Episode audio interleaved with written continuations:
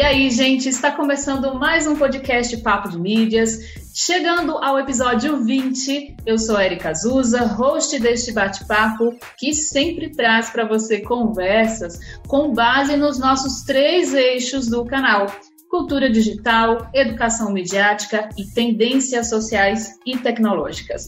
Desta vez o nosso papo será com a Fernanda Zauli e vai ser sobre web jornalismo. Hoje a gente recebe a Fernanda, que é jornalista e coordenadora do site de notícias G1RN. Seja muito bem-vinda, Fê. Oi, Érica, muito obrigada pelo convite. É um prazer estar aqui com vocês. Vamos lá. Vamos lá. E, gente, vocês perceberam que eu chamei a Fernanda de Fê, mas tem um motivo também, tá? Nós já trabalhamos, né, na mesma empresa. Ela Juntas, tá, trabalhei lá também. E aí é muito engraçado, viu, Fê? Porque eu lembro muito é, da época que eu estava na InterTV escrevendo as histórias, contando as histórias. E em vários momentos, quando eu precisava checar, sabe, algum dado muito específico para a matéria, alguma informação muito específica, quem que eu procurava? ela, acho, acho que eu nunca falei isso pra ela, entendeu? É, não mesmo, viu? Não mesmo. Mas é verdade, assim, era uma pessoa que, pra mim, ali dentro da redação, tinha confiança em 100%, sabe? Porque eu sabia... Oh, fico feliz em saber. Verdade. A situação da Fernanda Zauli, ó, não tem outra, entendeu? Se ela falou, é isso mesmo, tá tudo correto. Queria começar exatamente trazendo você para esse novo contexto, né? Assim, que você conte para a gente como está sendo trabalhar com o web jornalismo nessa era pandêmica, nesse momento com tanta desinformações circulando, né? E que muitas vezes vários processos nosso como jornalista tiveram que ser alterados, né? Nós mudamos toda a forma de trabalhar. Então conta pra gente como é que isso está acontecendo no G1RN. Então, é que eu costumo dizer que essa cobertura da pandemia tem sido uma das coberturas mais desafiadoras da minha carreira, né? É, a gente, de uma hora para outra, todo mundo foi para casa, né? Todo mundo foi trabalhar em home office. Então, hoje a equipe do G1 toda está em home office desde o dia 17 de março de 2020. Isso foi um novo desafio para a gente, né? E fazer essa cobertura no G1 é muito interessante porque a gente tem esses recursos da mídia online, né? Do portal. Então, vídeos, gráficos, que é muito importante a gente tentar esclarecer ao máximo para a população as informações, os dados, são muitos dados, né? Os números. Ah, esses números são reais, esses números não são reais. Então, a gente tem é, possibilidades visuais, né, de usar para passar isso para a população, para o nosso leitor, né. Então é um grande desafio, tem sido um grande desafio. Quando a gente achou que a coisa ia dar uma melhoradinha, né, que estava ali meio que baixando, acho que todo mundo acreditou, né, que estava melhorando. Sim. Estamos agora nesse pico novamente, então mais um desafio. É uma cobertura muito exaustiva, né? Mas muito interessante de se fazer também. No caso específico do G1, a gente tem é, o G1 em todos os estados, né? Então é muito bacana poder fazer essa cobertura meio que compartilhada com os outros estados, né? A gente acaba tendo noção de tudo que está acontecendo nos outros estados também e consegue, olha só, acende alguns alertas para gente. Aconteceu isso no Ceará, será que vai ter aqui? Vamos atrás, vamos ver tal. Então, uma cobertura meio que em rede, né, digamos assim, com os e outros é um, estados. É um aspecto, né, Fê, que muitas vezes o leitor, enfim, a pessoa que está ali acessando a página, é, consumindo aquele conteúdo não tem muita noção né, do que acontece é, em redação. E essa redação hoje é o home office. Né? Então, quer dizer, vocês estão trabalhando de casa, mas apurando as informações, mas a todo momento sem essa fronteira física. Né? Não existe Exato. mais a barreira física. A equipe inteira, então, do país meio que trabalha em conjunto, né? É, exatamente, exatamente. Eu tenho um caso de amor e ódio com o home office, sabe? Porque tem um lado bom, né? Tem um lado bom. A gente tá em casa, é, tem um, um, certo conforto, né? Você consegue, acaba que fazer várias atividades, enfim. Mas tem o lado ruim, que você perde o contato mesmo com as pessoas, né? Do trabalho, você não tá junto, é, não tem aquela conversa diária. Então tem sido um desafio isso, né? Porque a gente acabou acabou optando por fazer algumas reuniões online para poder também se ver assim no Zoom, igual a gente está agora, né? Eu faço também com os meninos, com a equipe, para a gente tentar manter um ritmo de reuniões e tentar manter esse contato mesmo que através da tela do computador. É. Mas é difícil. O home office tem hora que eu gosto, tem hora que eu não gosto. É, não. Nada substitui. Eu concordo muito com você, sabe? Assim, a gente, é, essa conexão humana, é, física, ao vivo, pessoal, é, não tem tecnologia que, que substitua, sabe? E é muito curioso porque hoje já se fala muito na fadiga do Zoom. Né? As pessoas elas estão se reunindo tanto por Zoom, por Zoom, que a gente não, não tem mais o espaço de simplesmente trocar uma ideia, de simplesmente tomar um cafezinho. E às vezes ótimas ideias surgem né, nesses, nesses momentos e a gente precisa estar o tempo inteiro se adaptando a, a encontrar motivações, encontrar novas ideias de outra forma. Né? Você sente isso muito em relação à redação e eu sinto muito isso em relação à sala de aula, né? Assim, foi um processo de adaptação gigantesco, assim, é muito diferente você ministrar um curso olhando para a tela do notebook e não olhar para os olhos das pessoas. Eu Nossa, eu imagino, é. Sinto é. muito assim também. Falando agora um pouco mais em relação à sua carreira, né? Assim, é, eu já pedi que você falasse em relação um pouco dos bastidores e tudo mais, a gente vai voltar neste assunto. Mas você é uma profissional que tem 20 anos de carreira, né? Até assim, a gente, é, antes de começar a gravar aqui, você, nossa, tô assustada com a quantidade é. tempo de experiência. A gente nunca para, né, para contar quanto tempo de experiência. E eu também, toda vida que eu falo em voz alta, nossa, eu tenho 18 anos de experiência em comunicação, eu, como assim 18 anos? É... Mas conta pra gente um pouco dessa sua trajetória, né? Assim, você começou já na internet, você começou no impresso, e como que você viu essas transformações do web jornalismo nesses últimos anos? Então, na verdade, eu me formei em 2001, né? E durante alguns anos eu não fui trabalhar em redação. Eu trabalhava com produção de vídeos publicitários, né? Então a gente tinha uma, uma produtora de vídeo e, e trabalhava com essa produção de vídeos publicitários. Eu fui para redação em 2008. Eu fui trabalhar no Diário de Natal e fui para o impresso. Naquela época já tinha o DN Online lá, que era dentro da redação que é uma coisa que eu vejo hoje que é uma das mudanças que eu particularmente percebo. Eu acho que ainda em 2008, as produções do online eram meio que uma produção do impresso adaptado ali para online, uma coisa rapidinha que você pega, né? A, o repórter que foi para a rua fazer uma matéria que vai sair no jornal impresso amanhã, ele te passa umas informações e você já publica hoje no online mais superficial. Ou seja, era uma Hoje, replicação, né? Isso, era uma replicação, exatamente. Era como se o online fosse um apêndice, assim, do, do impresso, né? E hoje não, hoje eu vejo que o online tem as suas produções, né, próprias. É, então é, é, diferente, mudou muito nesse sentido. É, do Diário de Natal, eu saí, tive uma passagem rápida pela Tribuna do Norte, aí fui para o G1. Já entrei para o G1 em 2013 e como repórter, né? Fui para reportagem e tô lá até agora, hoje como coordenadora. E o que eu percebo é essa mudança. Hoje também a gente trabalha com uma redação integrada, né? Então, tem, assim como era na Tribuna do Norte também, a equipe do impresso é, trabalhava, fazia os textos para online. Hoje, a gente trabalha com uma redação integrada com a TV, né? Então, é, material de TV, você foi repórter de TV há muito tempo, você sabe que o texto de TV é bem diferente do texto, né? De, tanto do jornal impresso quanto, quanto do online. A gente trabalha muito com a troca da informação.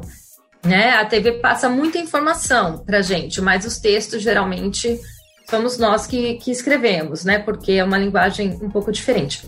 Então, o que eu percebo hoje é isso: o online tem as suas produções próprias, a gente acho que cresceu muito em termos de importância, né? Porque todo mundo hoje com o celular, você está no ônibus, você acessa ali uma notícia, entendeu? Então, essa, esse avanço das tecnologias ajudou muito, né? O, o web jornalismo cresceu muito nesse sentido. De qualquer lugar, de qualquer lugar hoje, você acessa uma matéria.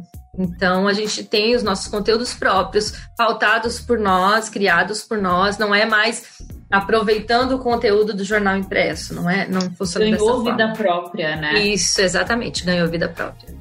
E como que é essa participação do público na sua visão, assim, dentro desse web jornalismo contemporâneo, né, com tantos hiperlinks, com tantos comentários, com tanta gente enviando vídeos, usando redes sociais para também noticiar, né? Eu já escuto muito, é, alguns pesquisadores comentam assim, poxa, hoje cada pessoa é um veículo, entre aspas, muitas aspas, é um veículo de comunicação, né? Mas ao mesmo tempo, na hora que você precisa de uma informação informação com credibilidade, você vai buscar um espaço, um veículo realmente profissional para isso.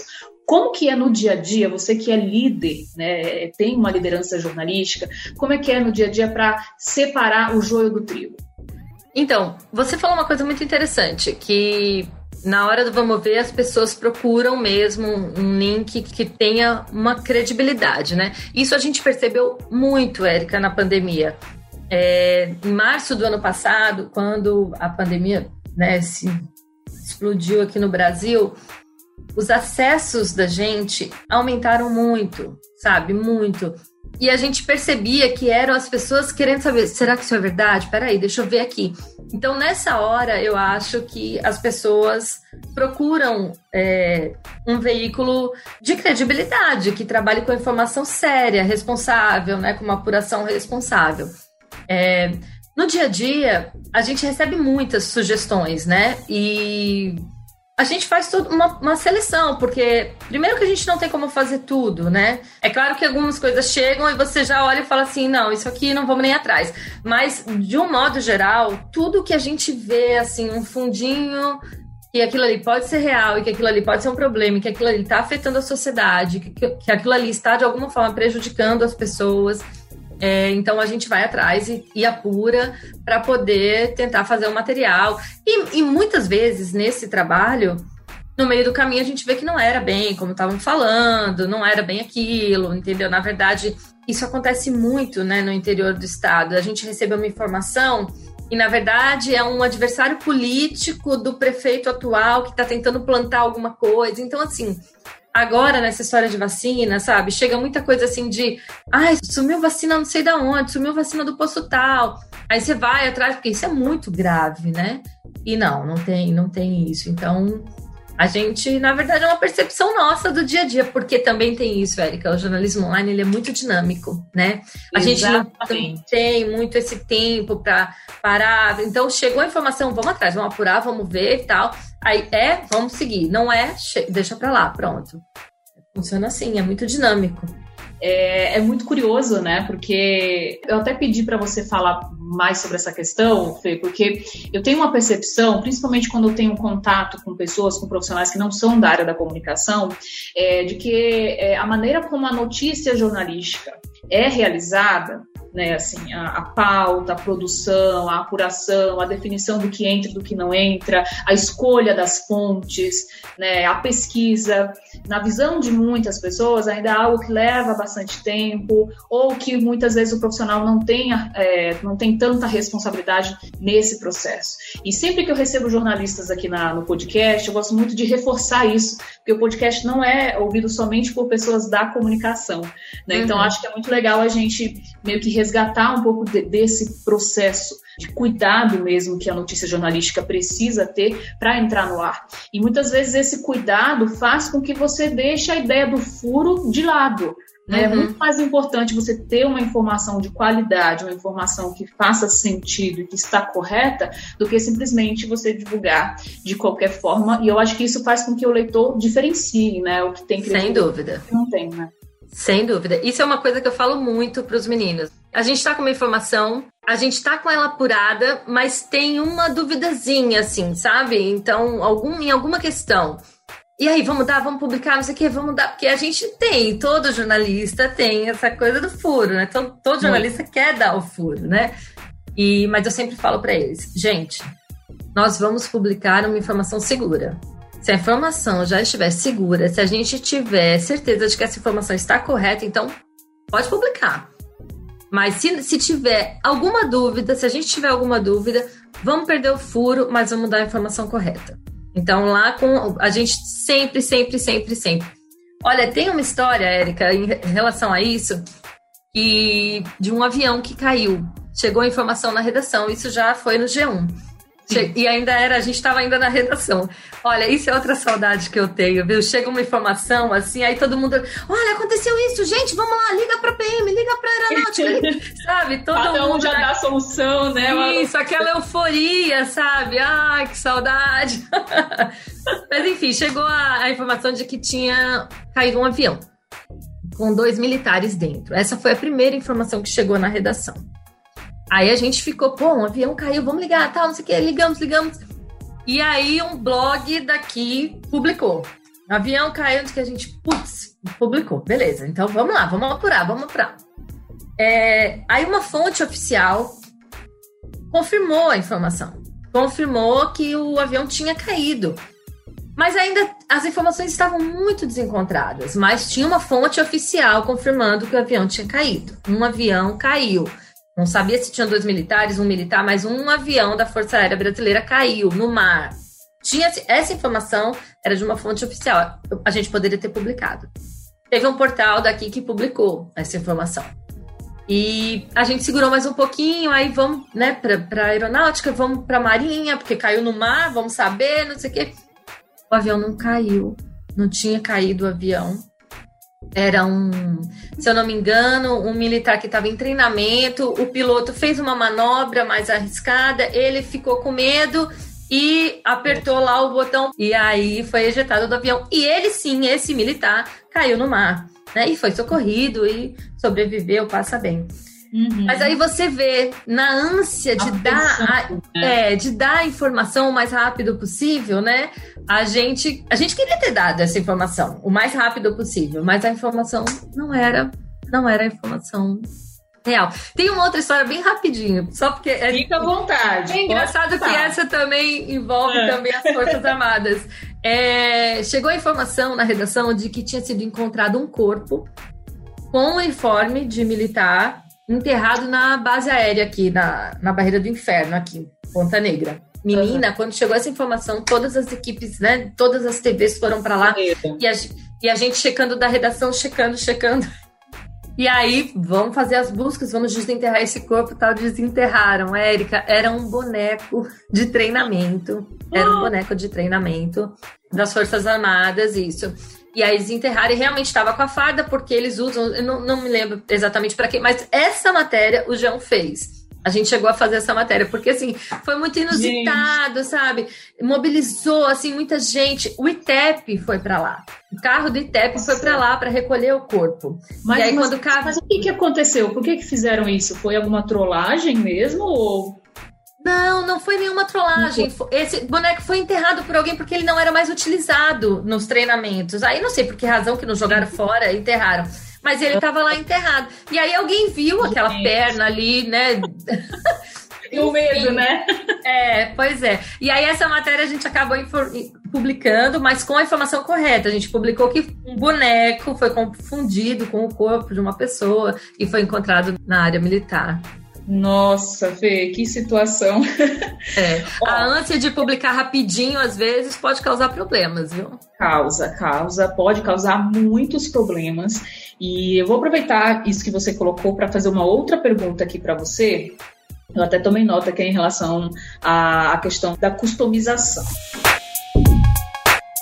O webjornalismo, em, em alguns sites, a gente sabe que, é, em termos de modelo de negócio, né, esses sites usam a customização, a personalização, é, SEO, para atingir mais, né, chegar a mais pessoas. E aí eu queria, eu queria saber se no G1 tem também esse tipo de trabalho, se vocês é, é buscam também é, entender como é que está sendo o consumo das notícias que estão circulando lá, que estão publicadas no G1, para poder também ativar novos leitores. Sim, a gente tem. É, como o G1 é um produto nacional, né? Então tem toda uma equipe em São Paulo que trabalha isso com todos os portais da rede, né? Aqui, o que a gente faz aqui, o nosso layout todo, como você pode ver, o G1 é todo padronizado, né? Todos os G1 de todos os estados, eles têm o mesmo layout, né? Então, o que a gente faz aqui é, como você disse, acompanhar o consumo dessas notícias através do Analytics. A gente fica acompanhando em tempo real o que está sendo mais visto, é, se a gente muda a posição na capa, se aquele conteúdo deixou de ser mais lido, né? Se diminuiu, muda, volta, se coloca na direita. Então, tudo isso a gente vai fazendo o dia inteiro, o tempo inteiro, né? É, uhum. Vendo o que está sendo mais consumido pelo nosso leitor. E tem um outro ponto que eu acho que é legal a gente tocar aqui também dentro do web jornalismo, que é o contexto da reputação das pessoas que participam das, das matérias, né, assim, das fontes de notícias. Uhum. E, e a gente sabe que na internet hoje eu falei há pouco aqui do tráfego e a gente sabe que existe muito tráfego pago, né? Existem muitos anúncios e tudo. E uma coisa que eu sempre defendo no, nos cursos é que reputação não está à venda.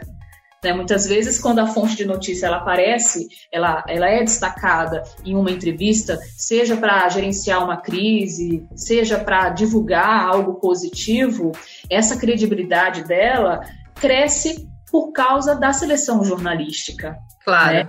Então, uh, como que você percebe isso dentro do web jornalismo para o trabalho que você desenvolve hoje?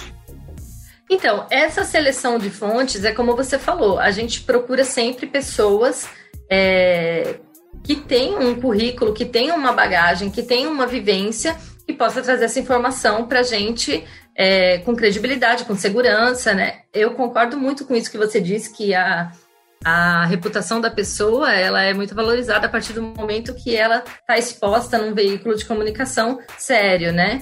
Então, tem muito picareta, né, por aí. tem muito picareta por aí. Mas a gente busca sempre. E, no nosso trabalho, Érica, que a gente cobre é o mais hard news, né? Então, as nossas fontes são é, quase sempre autoridades, né? E realmente pesquisadores, pessoas que estão dentro do tema, vivenciando aquele tema que a gente está tratando. Então, é, acho que essa seleção é meio que natural, porque a gente já busca pessoas que realmente estejam dentro do tema que a gente está tratando e que tenham uma bagagem dentro daquele tema. Fê, a gente já está aqui chegando na nossa reta final do podcast e eu queria saber de você o seguinte: eu sei que você tem dias e dias extremamente corridos, né, com o seu trabalho, com as apurações, a escrita, é, a coordenação da equipe, mas eu sei também que todo jornalista tem suas referências de trabalho, né, de, de espaços e dentro do web jornalismo. Conta pra gente quais são as suas referências atuais. Então, no jornal impresso a gente trabalha com uma divisão de editorias, né? Assim, tem aquele repórter da editoria de cultura, repórter da editoria de política, da editoria de economia. É, no online, pelo menos no G1, é, todo mundo faz tudo, né? A nossa equipe, todo mundo faz tudo, produz matérias de todos os temas. Então eu sempre procuro como referência alguns portais que tratam de alguns temas mais segmentados, né? É, tem a agência pública, que é um, um, exemplo de jornalismo investigativo, né? Eles trazem muitas matérias interessantes, então, sem dúvida nenhuma, é uma referência. A Ponte, que, se não me engano, nasceu do, da própria agência pública, com apoio da agência pública, é, que traz matérias de segurança pública, com tema segurança pública, então, também é uma referência. E tem também o portal As Minas, que é um portal que traz matérias sobre igualdade de gênero também traz material sobre racismo, é, vários temas. Uhum. E eu gosto bastante, acompanho, que são portais que trazem é, temas mais segmentados, né? Então eles fazem matérias bem aprofundadas nesses temas. É muito interessante para a gente também, para Papo de Mídias é referência também. A, as Minas, a agência é. pública, enfim, é, são é. pontos bem legais para a gente observar exatamente essa profundidade, né? A maneira como a cobertura jornalística ganha um outro peso, né? É, é diferente exatamente. do hard news Geralmente, é. quem, quem não é da área da comunicação não, não faz essa diferenciação, né? Mas Isso. eu concordo com você, assim, pra gente é, é bacana sempre observar esses outros formatos de contar histórias reais.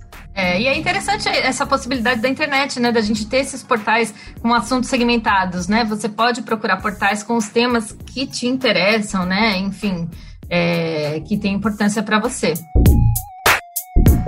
Fê, o G1, ele tem um projeto chamado Fato ou Fake, né? Que é um projeto que começou, se não me engano, em 2018 por aí, é, com a verificação dos fatos né? E eu sei que no dia a dia do trabalho você acaba lidando muito com esse contexto também, né? Assim, de, de receber muito. informações que são é, é, erradas ou são mentirosas ou estão descontextualizadas.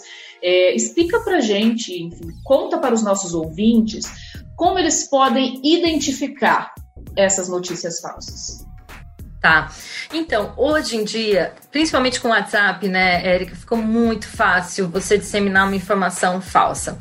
Então, a dica que a gente sempre dá é para a pessoa procurar essa mesma informação em um veículo de credibilidade, um veículo responsável, em um veículo é, conhecido.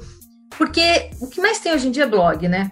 E blog, gente, de uma forma geral, claro que existem blogs sérios, claro que existem profissionais sérios atrás desses blogs, mas existem muitos também que não têm nenhuma ética jornalística, que jogam uma informação sem saber se aquilo procede, se aquilo não procede. E o pior, existem os blogs que plantam realmente as informações falsas, aí por várias razões, né? É muita fake news, gente. Agora na pandemia a gente tem visto muito isso, sabe? Então é muito importante procurar esse linkzinho ali, um link confiável, um veículo confiável. Procura essa mesma informação num veículo confiável. Tá na dúvida? Coloca lá no Google, sabe? Pega essa informação. Detergente é bom para matar barata? Coloca lá, detergente é bom para matar barata. Vai ver se vai ter essa matéria com essa informação, entendeu? Porque é, é muito fake news, é muito fake news. É importante as pessoas buscarem um veículo de comunicação de credibilidade. É muito importante, porque é, eu até, esses dias me pediram uma frase sobre o dia do jornalista e eu falei que a informação pode salvar vidas. E agora, na pandemia, a gente está vendo que realmente a informação pode salvar vidas. A gente vê as pessoas publicando matérias de medicamentos que pioram a saúde das pessoas e as pessoas é, publicando aquilo como se aquilo ali fosse a salvação das doenças. Enfim, gente, é, uma informação séria pode sim salvar vidas e a gente tem que sempre buscar uma informação correta, uma informação segura, com credibilidade. Sem dúvida, Fê. Muito bacana isso que você colocou. Eu vou até somar a sua resposta, também sugerindo né, para as pessoas, quando receberem uma informação, além de fazer essa pesquisa, também verificar, por exemplo, o texto. O texto está muito adjetivado, sabe? O texto tem muita exclamação. O texto está assim, daquele texto que parece que ele quer o tempo inteiro que você clique naquela informação. Desconfie. Né? Exato. E a outra sugestão é você observar também a data. Muita gente, muita gente publica desinformação. Às vezes até é uma informação correta, mas é uma informação correta. Mas de anos atrás. 10 anos atrás. E aí você vai olhar ali, tá pequenininho a data, né? Então aquilo ali já demonstra realmente que existe uma má intenção é, para se colocar aquela informação novamente em circulação, né? Então é, é algo que, que me dói muito, sabe, Fê?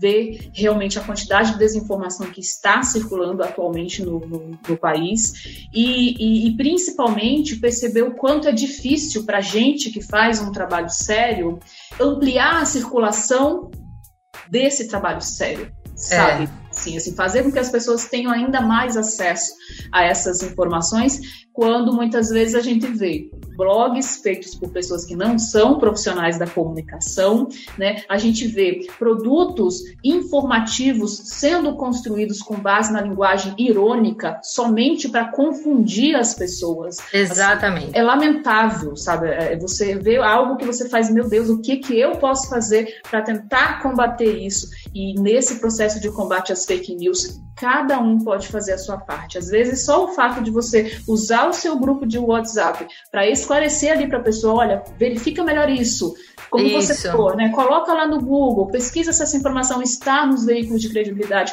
Só essa ação já vai fazer com que é, mais e mais informações jornalísticas sérias circulem. Bem, vamos então agora para o nosso quadro, é o nosso Papo de Mídias Inspira, que a partir dessa edição passa a ter um novo nome. Agora são as Dicas da Papo. Este quadro para a gente compartilhar o que vem nos inspirando no momento, dicas de conteúdo. Fê, começa por você. Tá bom, eu vou dar uma dica de um projeto bem legal, que eu não sei se você conhece, que se chama Dose Tripla e é um, uma, um perfil no Instagram tocado por mim Ana Aline Cunha e Jussara Correia, e que a gente posta lá textos sobre a vida, textos sobre tudo, crônicas, é um espaço bem legal e que a gente fez também um projeto de vídeo que chama Encontro de Quinta, está um pouquinho parado, porque assim como você disse, né, não estava conseguindo lá gravar e tal, a gente também meio que está assim nessa pandemia, deu. Agora, nessa segunda onda, deu uma desanimada. Eu acho que essa questão de produtividade de todo mundo está meio abalada, tá, né? Tá abalada, e... tá abalada, tá bugada, né? É, tá bugada. O que a Fia comentou, gente, é que antes da gente começar a gravar, eu comentei com ela, eu disse, Fê, eu passei assim algumas semanas sem gravar, porque eu não tava com condições psicológicas para retomar as gravações, né? Então eu acho que tá todo mundo realmente passando por um momento muito delicado, a gente tá tendo, assim, que ter paciência redobrada, não só para a nossa saúde mental, mas também com as pessoas, né? Com os amigos, com a família, é isso mesmo. É, Exatamente. Então a gente não está fazendo os vídeos por enquanto, mas os textos estão lá. E os outros vídeos que a gente gravou também. Foi um projeto que nasceu na pandemia. E é muito bacana porque é uma coisa que faz muito bem pra gente. A gente se diverte muito gravando, fazendo. Então, essa é a minha dica para todo mundo. O arroba é dose tripla. Só entrar lá, bem bacana. Que massa! Quero acessar, já quero conhecer, vou seguir e acompanhar esse trabalho de vocês. Bom, gente, a minha dica é aqui um livro. Eu trouxe aqui o livro do Como Falar Corretamente Sem Inibições, do Reinaldo Polito. Eu, outro dia, estive participando de um, de um curso, né, o curso E Agora Produção. Quero até deixar aqui o meu beijo, meu abraço para Carol Queiroz e para Dani Cruz, que realizaram o evento, me convidaram para ministrar uma das aulas, conversando com os participantes sobre como falar em público nas redes sociais.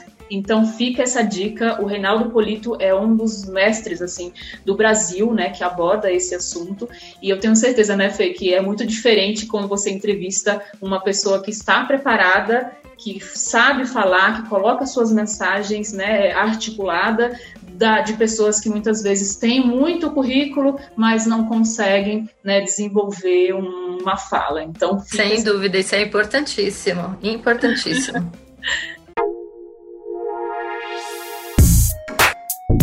Bom, Fê, para concluir, né, eu estava esses dias participando de uma aula sobre futurismo, sobre tendências, com o Adriano Silva, ele que é publisher da, do projeto Draft, do site Draft, é, e que é focado em jornalismo de negócios e tudo mais. E ele citou uma frase que me marcou muito, eu até me emocionei durante a fala dele, que ele disse que algumas carreiras são sua própria recompensa.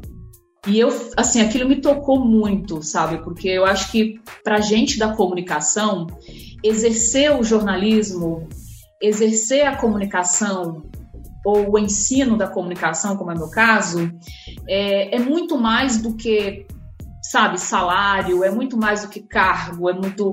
É, é, envolve um propósito que parece que só quem está dentro da comunicação entende esse propósito. Então, eu queria encerrar a nossa conversa te fazendo uma pergunta, né? Você é feliz com jornalismo? Muito. eu sou muito feliz, eu sou uma profissional realizada, eu amo o que eu faço. É, eu queria poder fazer mais, sabe? É, mas eu sou uma pessoa muito feliz com o jornalismo. Eu tenho certeza que eu escolhi a profissão certa. E por enquanto, por enquanto, eu não me vejo fazendo outra coisa. Mas o jornalismo é muito recompensador, sabe, Érica? Eu acho que o jornalismo me trouxe já muitas coisas boas. É, o jornalismo já me fez conhecer histórias e pessoas que eu jamais conheceria se não fosse através do jornalismo. Então, eu sou muito grata a essa profissão, muito realizada e muito feliz. Momento Marketing aqui, conta para as pessoas como as pessoas podem acessar é, é o seu conteúdo, é, confirma para a gente o endereço lá do G1, o, o seu Instagram. O endereço do G1, para quem quiser acessar, ali eu garanto que as informações são todas apuradas com muita responsabilidade. g1.com.br/rn, as notícias aqui do Rio Grande do Norte. E o meu Instagram, arroba Fesauli, Ali eu posto mais a minha vida mesmo, meu dia a dia, minhas idas à praia. é isso aí. Fê, parabéns pelo seu trabalho. É, obrigada. Muito obrigada pela sua presença aqui no podcast Papo de Mídias. Ah, eu que agradeço o convite, foi muito bacana, estou sempre à disposição. Muito obrigada a você e obrigada a Emanuel que ficou aí nos ouvindo. muito obrigada mesmo, gente, foi ótimo. O podcast 20 da Papo de Mídias vai ficando por aqui. Você tem dúvidas, opiniões ou sugestões sobre o que nós conversamos? Então fala com a gente lá no Instagram, arroba Papo de Mídias. E claro, espalha a notícia, envia este podcast para os seus amigos. Assim você não só apoia este projeto, como ajuda a gente a chegar a mais pessoas interessadas nos bastidores midiáticos. Este episódio tem edição de áudio de Emanuel Manuel Santos, da Play Audio Indoor, com a minha curadoria e apresentação. No Instagram você me encontra lá no arroba Ericazuza. Muito obrigada e até o próximo Play!